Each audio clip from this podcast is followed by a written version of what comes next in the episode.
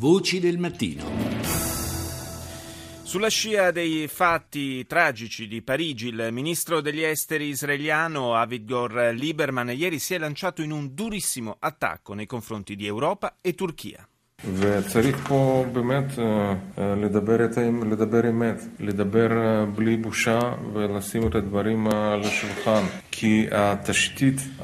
Quei paesi europei che restano in silenzio di fronte agli attacchi verbali di Erdogan, il quale definisce Israele Stato terroristico, per non parlare di come ignorano completamente le brutali violazioni dei diritti umani e della libertà di espressione in Turchia, ebbene quegli Stati, ha detto Lieberman, contribuiscono a diffondere l'odio omicida nei confronti degli ebrei in tutta Europa. E quando cerchiamo le cause delle azioni antisemite, questa è proprio una delle ragioni, il silenzio della civile e politicamente corretta Europa, ha continuato Lieberman, a proposito di un vicino prepotente e antisemita come Erdogan e la sua banda, ci riporta indietro nel tempo, ci riporta alla realtà degli anni 30. Il tono molto aspro delle parole di Lieberman probabilmente è da mettere anche in relazione con la campagna elettorale in corso in Israele in vista delle elezioni anticipate. E a proposito di Turchia, ricorderete forse che martedì, nel corso della conferenza stampa di presentazione del nuovo numero straordinario in edicola da ieri, il caporedattore di Charlie Hebdo aveva citato il giornale turco Cumhuriyet. Lo aveva citato come simbolo della laicità e della libertà di stampa minacciata. Ebbene, la risposta non si è fatta attendere. Bu sayıyı aynı gün belli bölümlerini yani bir seçki yaptık ve onu yayımlama kararı aldık.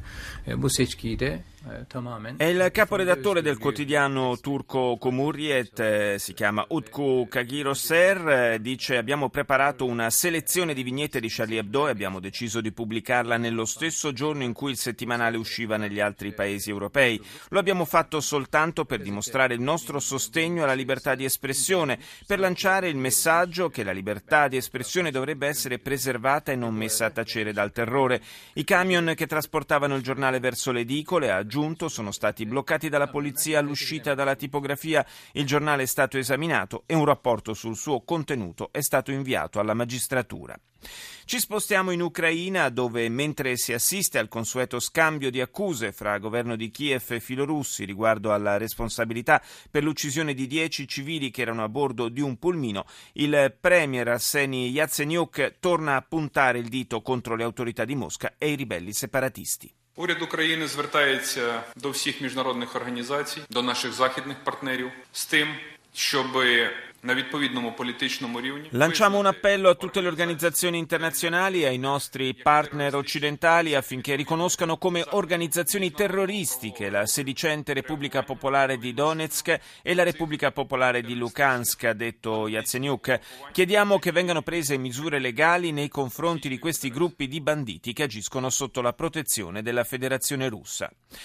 Il ministro russo delle finanze Anton Silvanov ha spiegato ieri che se il prezzo del petrolio resterà intorno ai 50 dollari al barile, nel bilancio dello Stato si creerà un buco pari a 39 miliardi di euro. A sua volta il, pre, il premier Medvedev, pur ammettendo le difficoltà, ha invitato a non drammatizzare, affermando che di fronte alla forte svalutazione del rublo il governo non intende intaccare le riserve in valuta straniera. Россия даже в нынешних условиях не собирается закрываться от мира, менять курс в сторону создания мобилизационной модели экономического развития. Мы прошли гигантский La Russia, anche nelle condizioni attuali, non si taglierà fuori dal mondo e non cambierà il proprio modello di sviluppo, ha detto il capo del governo. Abbiamo fatto un grosso salto dalla disastrata economia post-sovietica a un'economia di tipo occidentale. Sarebbe un mostruoso errore ritornare al passato, sebbene di tanto in tanto ci siano pressioni in tal senso. Non rinunceremo al ruolo di attivi protagonisti del moderno mondo globalizzato.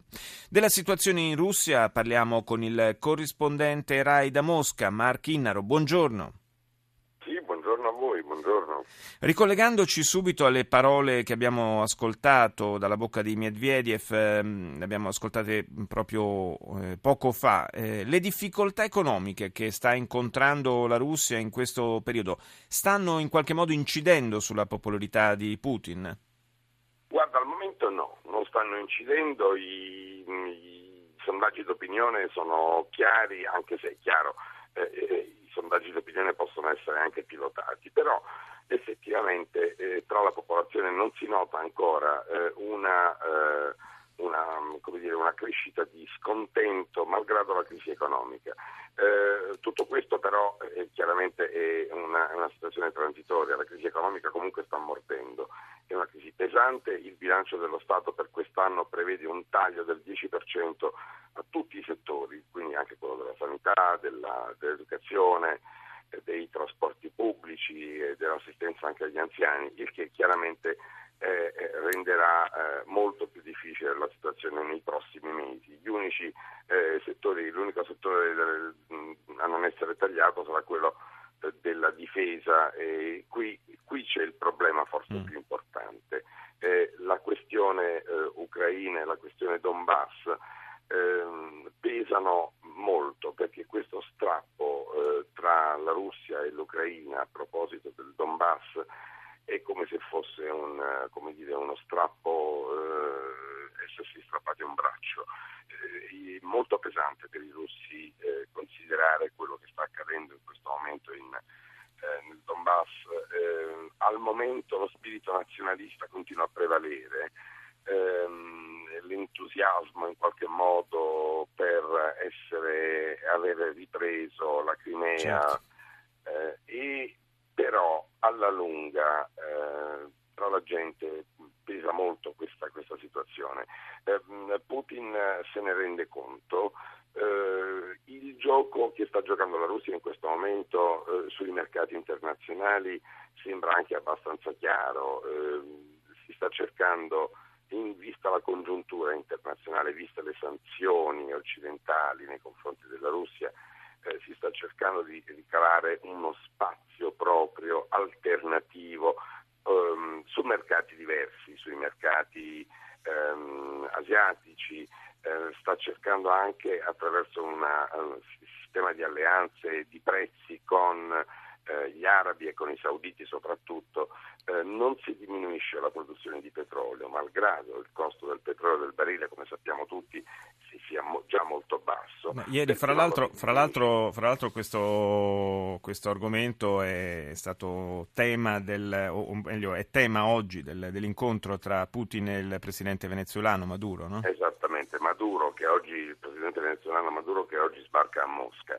Eh, perché non si diminuisce il prezzo del petrolio? Perché in qualche modo si sta cercando di contrastare questo progetto eh, americano eh, di eh, sfruttamento del gas eh, e del petrolio di scisto, eh, di, quindi gas diciamo, delle, delle, rocce bituminose, ehm, sotto un certo prezzo um, il, la tecnologia americana non conviene eh, quindi sotto i 60-65 dollari al barile e sfruttare diventa, diventa antieconomico. diventa antieconomico. Quindi insomma è una, possiamo quindi, dire una sorta di, di, di, braccio di ferro a, a chi, a chi tiene... braccio di ferro, bravo, a chi tiene più a lungo. Esatto, esatto, chi esatto. di più e bisognerà capire se i russi riescono a resistere. Chi ce allora, la farà? Tutto questo chi ce la farà? E in tutto questo chiaramente l'interrogativo è quanto può resistere la Russia in condizioni eh, eh, così difficili? No, la Russia non è l'Arabia Saudita, la Russia è un paese di 150 milioni di abitanti, eh, 8 fusi orari, con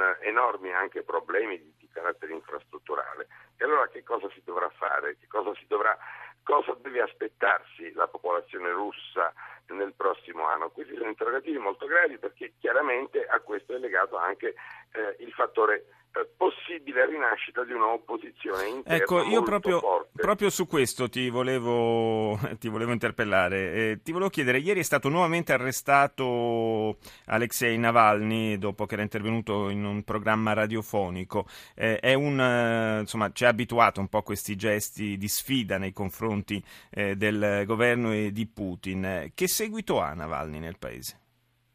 Ma guarda, ha un seguito abbastanza limitato per il momento, però tu sai, eh, in tutto questo eh, eh, non conta granché eh, finché eh, non si va a sommare però a, alla crisi economica. Se la crisi economica ricomincerà comincerà a mordere seriamente, molto di più di quanto non stia facendo adesso, ehm, chiaramente eh, rinasceranno malumori e dissapori.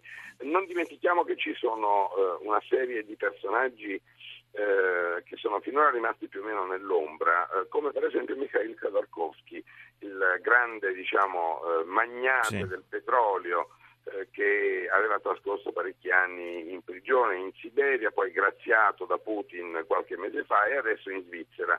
Ebbene, Khodorkovsky non nasconde le proprie mire diciamo, presidenziali, eh, già ha fatto sapere di volersi candidare alle prossime elezioni eh, del 2018 e che comunque si sta creando in qualche modo una sorta di saldatura di vari settori dell'opposizione, quindi tra l'altro anche con Navalny, eh, in vista probabilmente di alleanze. Quindi, sì, quindi insomma una partita, una partita che si presenta...